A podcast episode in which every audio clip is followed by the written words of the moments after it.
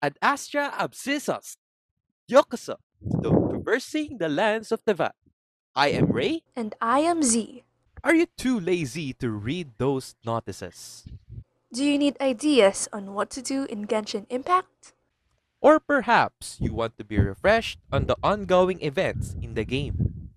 Then you have come to the right place, my friend. Roll the intro!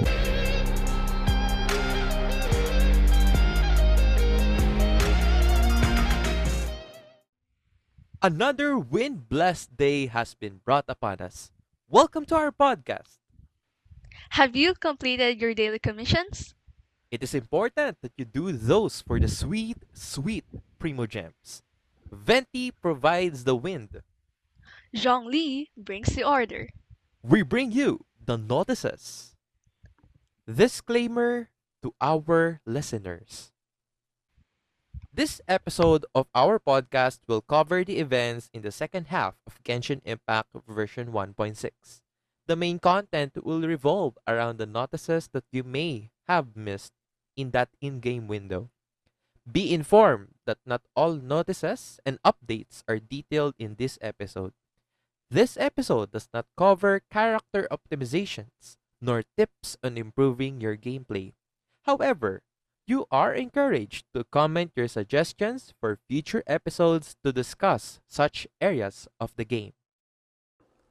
We get the backbone of our discussion from MiHoYo's Genshin Impact website as well as the in-game notices and event details.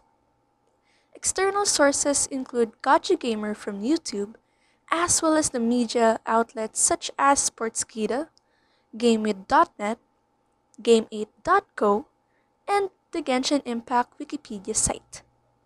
Also, we do not discuss every single item from the notices page, nor the forum page in the said sources, so we select the most relevant items to travelers. Genshin Impact version 1.6 brings more things to do as MiHoYo prepares the release of Inazuma, which we had already seen in previews shown in the broadcast announcements for version 1.5 and the current version. As with any version of Genshin Impact, we are flooded with quests on the Midsummer Island as well as its underlying challenges. Though these initial challenges is taking their departure, we are to expect a lot more as the second half of the version 1.6 rolls around this week. If you are listening to this podcast after the version 1.6, know that this was recorded in the last days of June 2021. To recap the due challenges, we have Make Cannon, Make Ready, Fire. Whirlpool off to starboard. Full speed ahead. Samurai sighted, to arms. Harpastum bombs loaded. Blow him away. On the other hand, the ongoing events in version 1.6 include The Legend of the Vagabond Sword, in which most of the challenges have already opened. This resembles the Hypostatic Symphony and the Twisted Domain events. Now it is called The Legend of the Vagabond Sword. Currently, there are three main enemies that you will encounter in the event. The first is a Primo Geovishap that can change its elements on the fly. Second is Oceanid, reminiscent of Rhodeia's Rage. Identical mechanics with water splashes and cannons. And lastly is the samurai that we have encountered during the quest in the Midsummer Island adventure. And then one of the ongoing events as well, if you haven't started it yet, is the Archon quest, the new Archon quest involving Kaedehara Kazuha, the new character and the ongoing banner right now. There are also several upcoming events for this version. Please note that these information are only coded from the Genshin Impact Midsummer Island Adventure website. First, we have the event called Never Ending Battle. During this event, travelers can take part in challenges all over the islands. Defeat the enemies within the time limit and earn points. By reaching the target scores, travelers can obtain rewards such as Primogems, talent level up materials, Hero's Wit, and Mora. The next one we have is named Kaboom Ball Combat.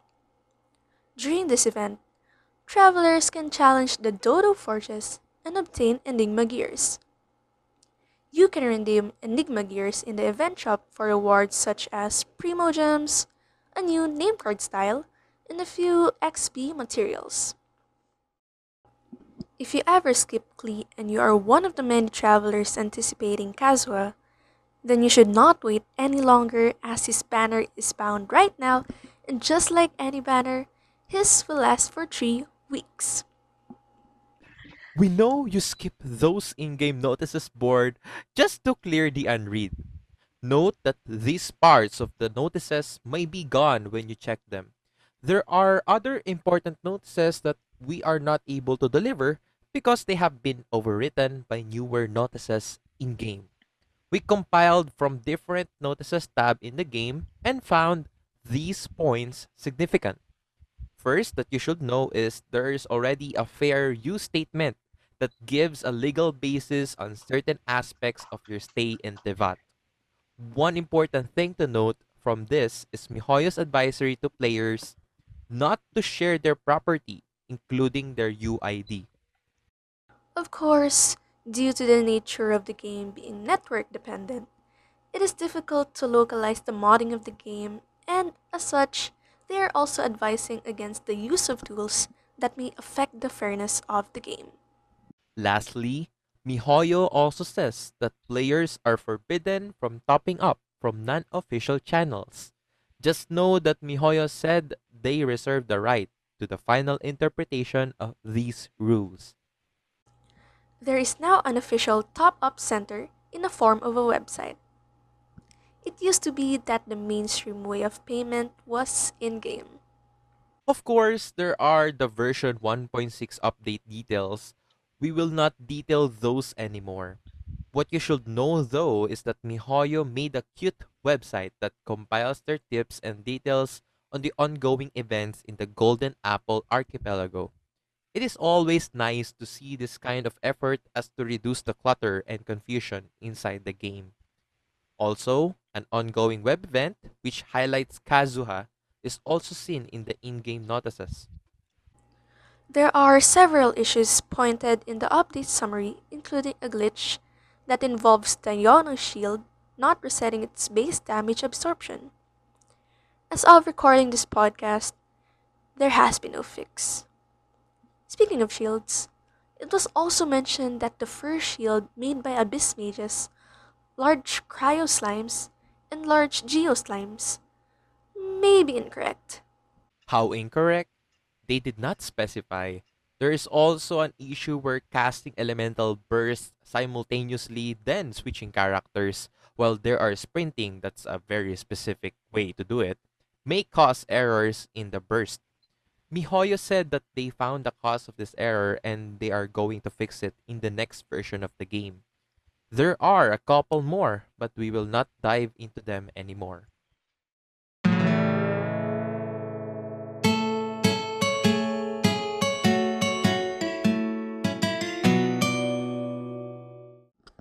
We're glad you're still here.